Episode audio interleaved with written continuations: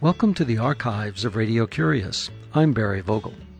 Wayne Knight, an artist based in Mendocino County, California, with over 40 years' experience, traveled very little before he found himself in Phnom Penh, Cambodia in 1995 and 1996.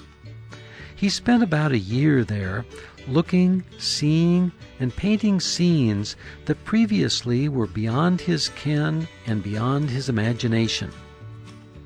Wayne Knight also worked with the Cambodian Defenders Project in developing computer access to their legal resources in Cambodia.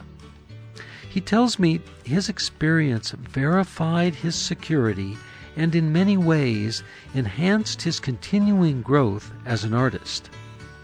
This program is part of a series on Southeast Asia originally broadcast in 1997.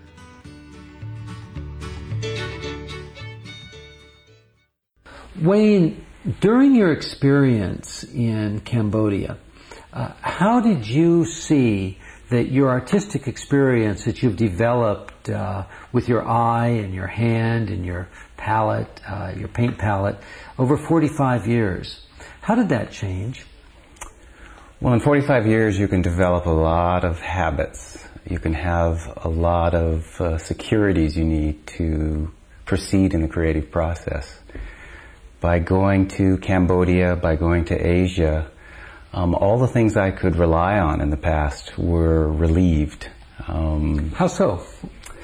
Well, I have my uh, rituals to uh, the painting process. I have my coffee, I have my music, I have my really nice studio, and none of those things existed in my um, new home in Cambodia.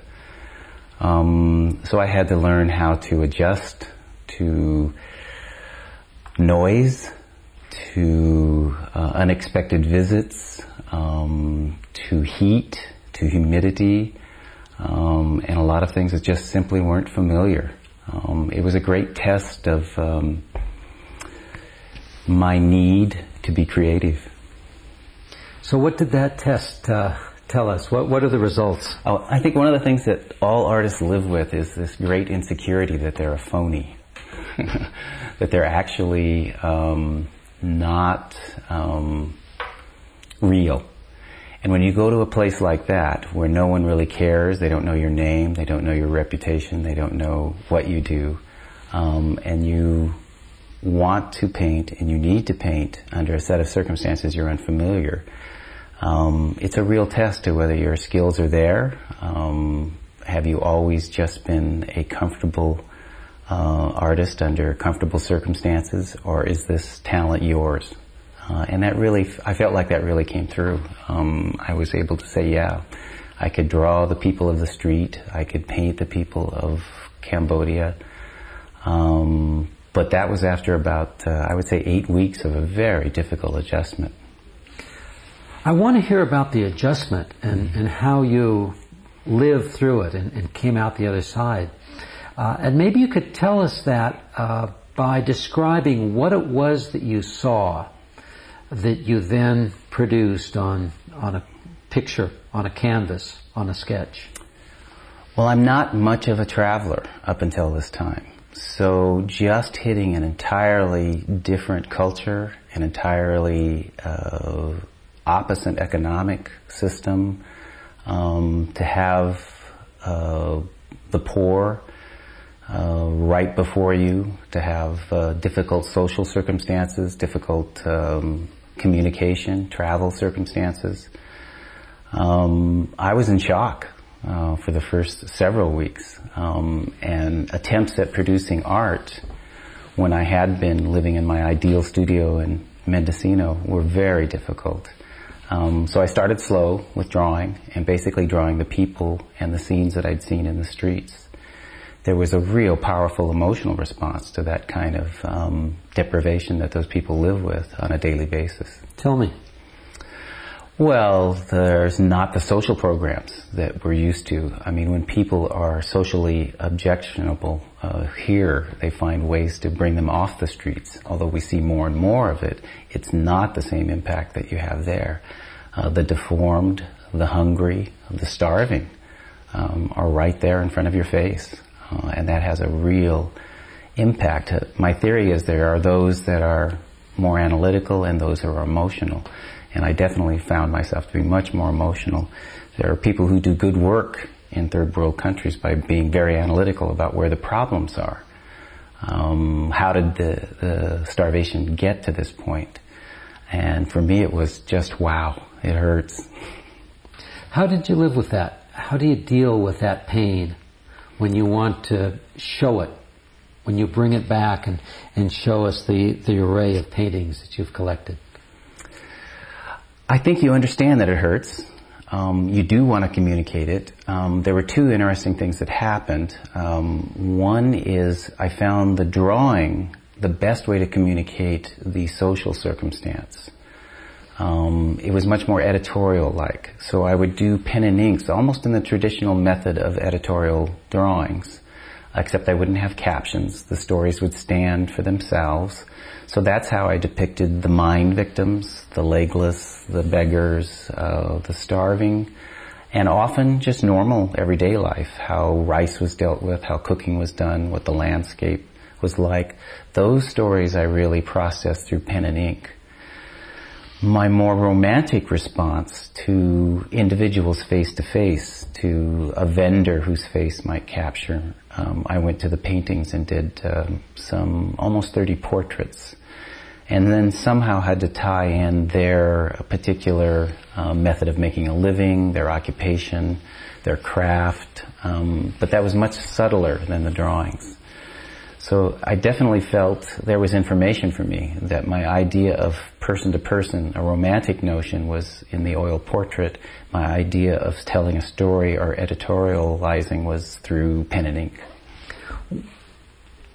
What were some of the stories that uh, you saw that you then put down on a two-dimensional plane? Well, I think the most repetitious was how did people eke a living? If someone found a grid, a metal grid, they were in the banana roasting business.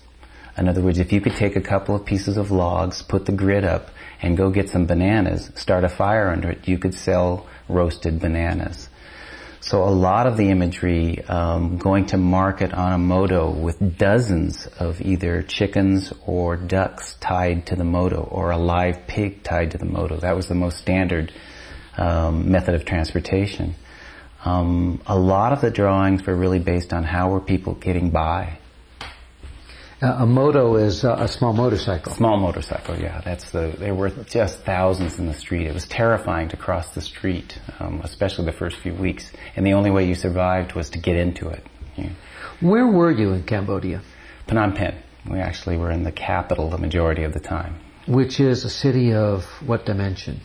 Oh gosh, um, not qualified to answer that. I'd say a million people, probably ballpark.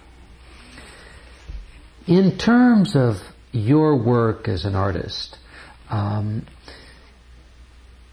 what effect did uh, being there have on uh, the mechanics and, and, the philosophy of what it was that you came back with?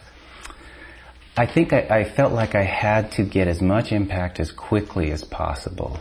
So pen and inks were very gestural, very limited in their detail, and the painting's probably very much the same way. Since I had this small window where I could develop a certain comfort zone in a day, I think what people don't understand is going to the store, going to the embassy, going to work, was, there was always the unexpected. Always things changing. Um, and that was part of my awakening of how conservative I'd been in my own home, how controlled I'd had everything. Since there was no element of control, um, you had to be ready to work when the time came, so you had to be much more spontaneous, much more aggressive in terms of uh, the paint laydown. So the paintings were quick, spontaneous, pretty energetic, and I think the drawings were the same way. How do you feel about that? It's having, great. Having been uh, from an, another school, if that's the right word. Yeah, it, it's great, and that's what I meant about there was always this level of insecurity. Did you have that root ability? Did you have that uh, spontaneity. In the studio, you can you can rework a painting over and over and over again. I didn't feel like I had that luxury in Asia. They had to work. They had to work relatively quickly, um, and then I would move to the next project. And I think I did something like 150 drawings and some 30 paintings. Um, and they do have a certain energy that I think I'll now carry into the studio work. Um, and I, I, think a new discovery, the biggest one, was the landscape. I'd always done prim- primarily the figure and primarily portraits. Um, but the incredible geometric shapes of the rice paddies kind of hit me. Uh, and a lot of that could come from the connection of the California uh, abstract expressionist, um, the um, Bay Area Figurative School, Richard Diebenkorn, and Parks, who did very geometric, flat designs. And I saw those in the rice paddies. And I began to develop mm, uh, a real longing to do um, landscapes. And that developed into a whole new genre for me, and I'm continuing that now that I've gotten home.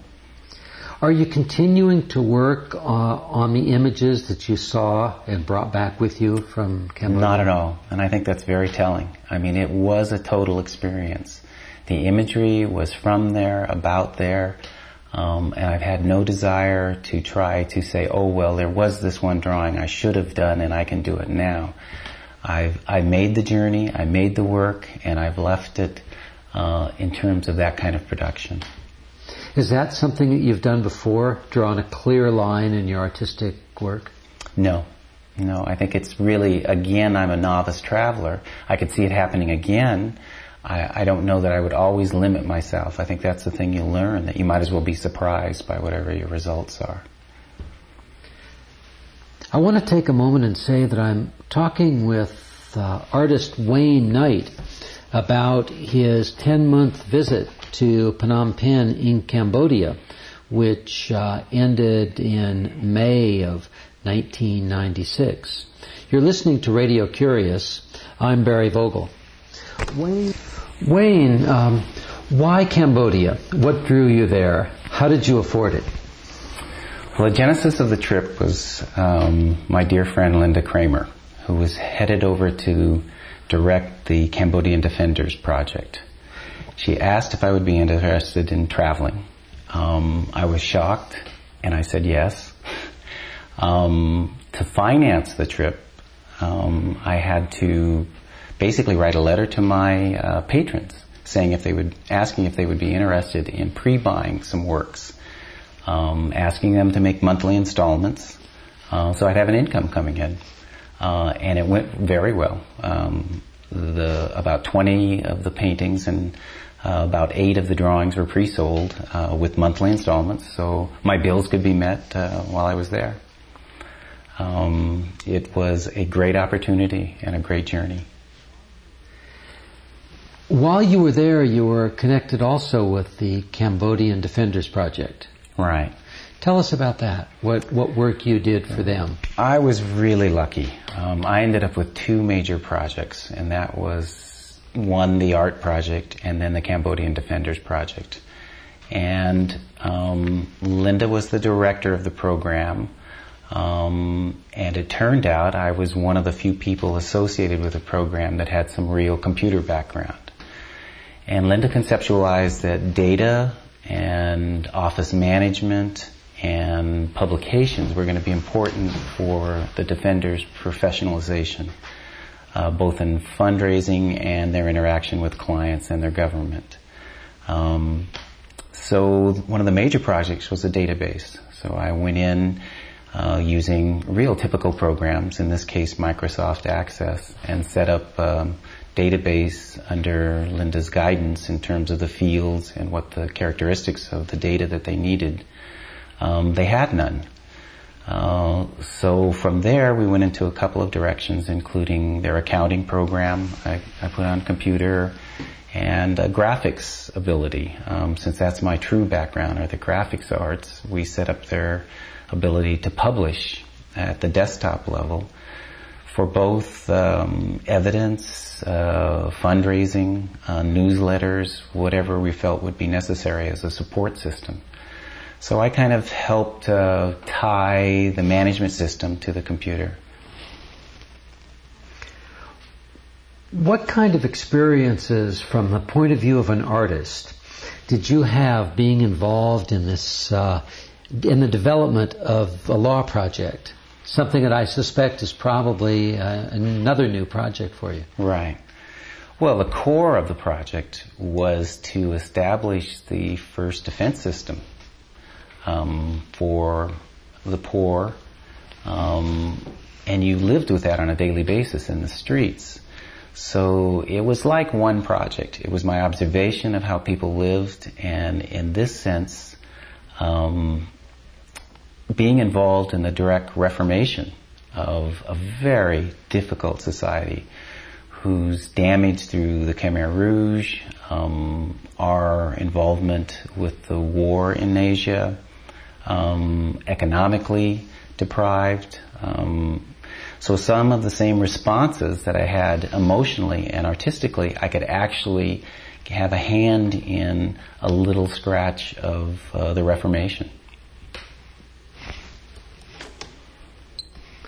Wayne, tell me about your daily contact with the people who you met through the Cambodian Defenders Project.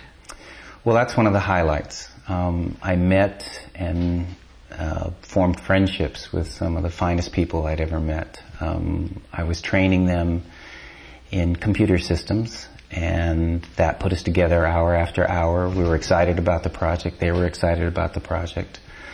Um, so I got to learn a little bit about their lives, their experiences of surviving the Khmer Rouge, the war, um, and difficult economic times, their relationships with families, um, how they lived, how they eat, how they celebrate, um, went to weddings, um, went to dinner, went to lunch. Um, just the ability to uh, interact with people who are working so hard to survive um, and are so kind and generous. When you talk about those experiences that they shared with you, what are the ones that come to mind? Well, I, I remember being on uh, the road to pick up some supplies with the young man I was training in the accounting program. And it's a simple little phrase, but was really important to me. He leaned over to me and said, you know, if I learn this computer program well enough, I have a business. And that's a simple thing, but when you think about their survival mentality, their need to make a living, um, this would put him at a professional level that he, even if the program went by the wayside or he decided to take another professional direction, would have a skill. And that's really meaningful to me to walk away thinking I had something to do with him learning that skill that could make a total change in the rest of his life. What sort of uh, uh, stories were shared with you about the Khmer Rouge? Well, I had actually heard stories of um, during heavy work periods when they were working on the dams that was all done by hand, buckets, hose, shovels, and there was a period of work where they were told there would be no sleep. And they would literally organize enough to lean on a hoe to catch just a few moments of rest. And that whole concept of somebody surviving day after day, um, not only uh, being deprived of food, but of sleep, getting that basic.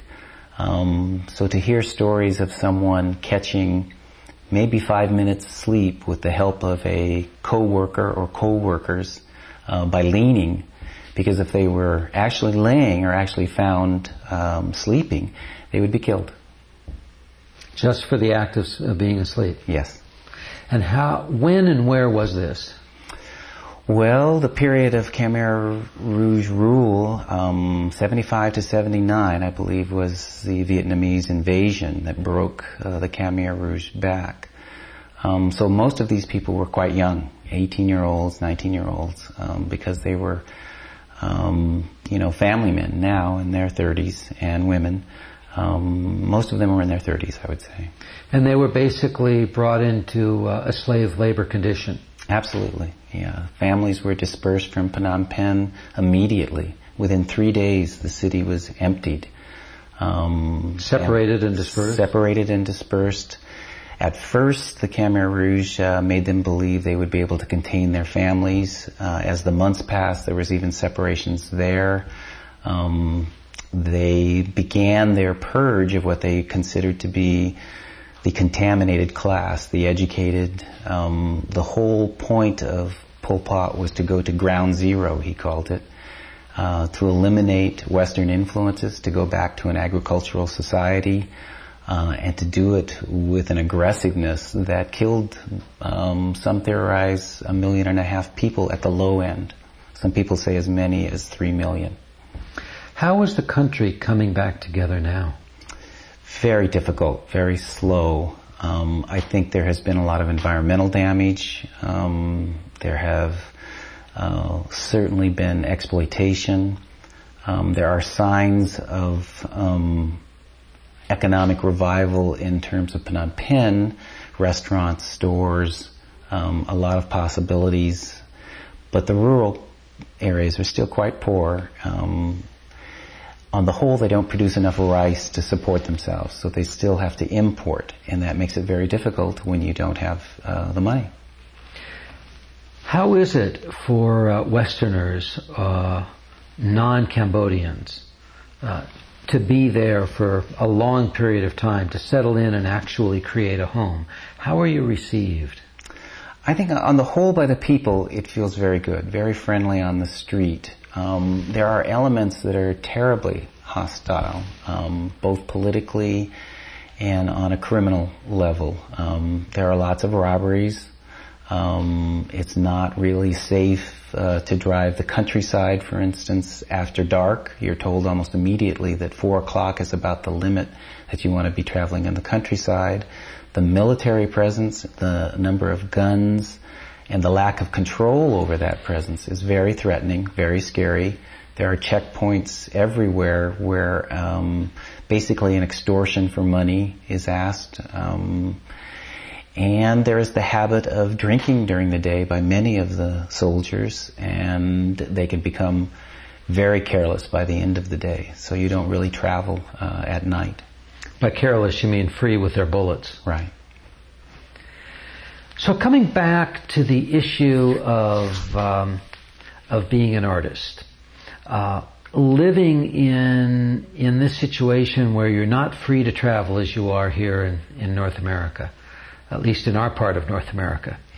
Um, what kind of control or uh, result did that have on the ability for you to see something with your eyes and put it down on paper with your hands?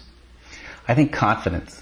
I really feel like if I could work in that circumstance, I can work in any circumstance. And what that does when you return home is it opens the door to new issues. I may want to take on um, social issues in my own drawings here, which have not been a real strong part of it. I may want to take another look at landscape here, which I really am enjoying, and see the same. There's a great similarity between the rectangular divisions of a vineyard versus a rice paddy.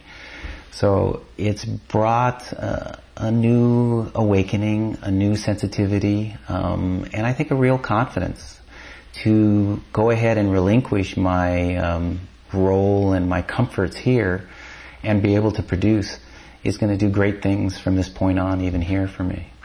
Not all of us can go to Cambodia and have an experience like you did. Right. Do you have some thoughts on how uh, that confidence level could be developed without having a, an experience like you've had? I think if you were, if you jumped in the car and you headed to a strange town and started drawing in the middle of a plaza, this is difficult for me to do, and I don't do it, but I may try now. Um, and just challenge yourself to what the environment you're working in walk away from that familiar studio, walk away from those um, friends that may always be supportive, and maybe take a week and draw um, on a bike ride, um, on a backpack trip, or in the middle of a strange city. But I think just shake yourself up a little. This was a big one for me, but it was very productive. Do you have plans for another shake-up?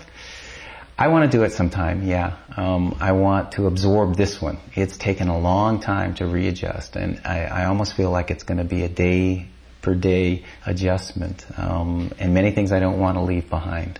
But yes, in the future, I'd love to do it again. What are the things that you wish to carry with you, not to leave behind? I, there was this overwhelming sense that you have no control. And I think I came, I went to Asia with a sense that I have control.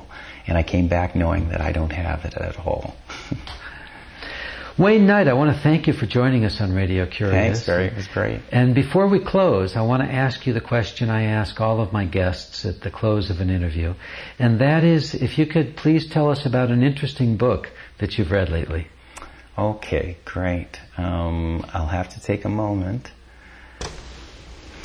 I'm in the middle of reading Emma Goldman's Living My Life. Um, and I think that kind of um, sense of social responsibility and gutsiness and adventure um, is a good model for us all.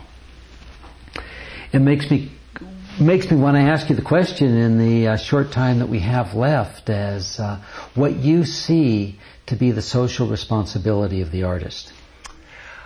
I think there's two levels that I see that at, and that is to recognize we always have been craftsmen first. The concept of artist as poet, as purely an aesthetician, um, is new. We also serve to generate design and imagery for other people. So to communicate, to be able to communicate is a responsibility. And if other people can't do it, you need to do it for them. Wayne Knight, thanks for joining us on Radio Curious. Thanks, Barry. Wayne Knight is a California artist who spent about a year in Phnom Penh, Cambodia in 1995 and 1996.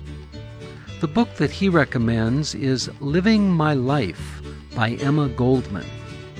Other programs about Southeast Asia which you may enjoy are with Daniel Ellsberg discussing the Pentagon Papers and Vietnam, and with Linda Kramer a public defender from Marin County, California, who was employed by the Cambodian Defenders Project to provide legal services for people who otherwise were unrepresented and unfamiliar with the Cambodian legal system. Copies of this and other editions of Radio Curious can be found on our website, www.radiocurious.org. There are over 750 archives on our website radiocurious.org. And I'm honored to tell you that Radio Curious is now part of the collection at the Library of Congress. We appreciate your cards, ideas, and letters and do enjoy hearing from you. The email is curious at radiocurious.org. The postal address is 700 West Smith Street, Ukiah, California 95482. The phone is 707 621 5075. Ignacio Ayala is the assistant producer. I'm host and producer Barry Vogel. Thank you for listening.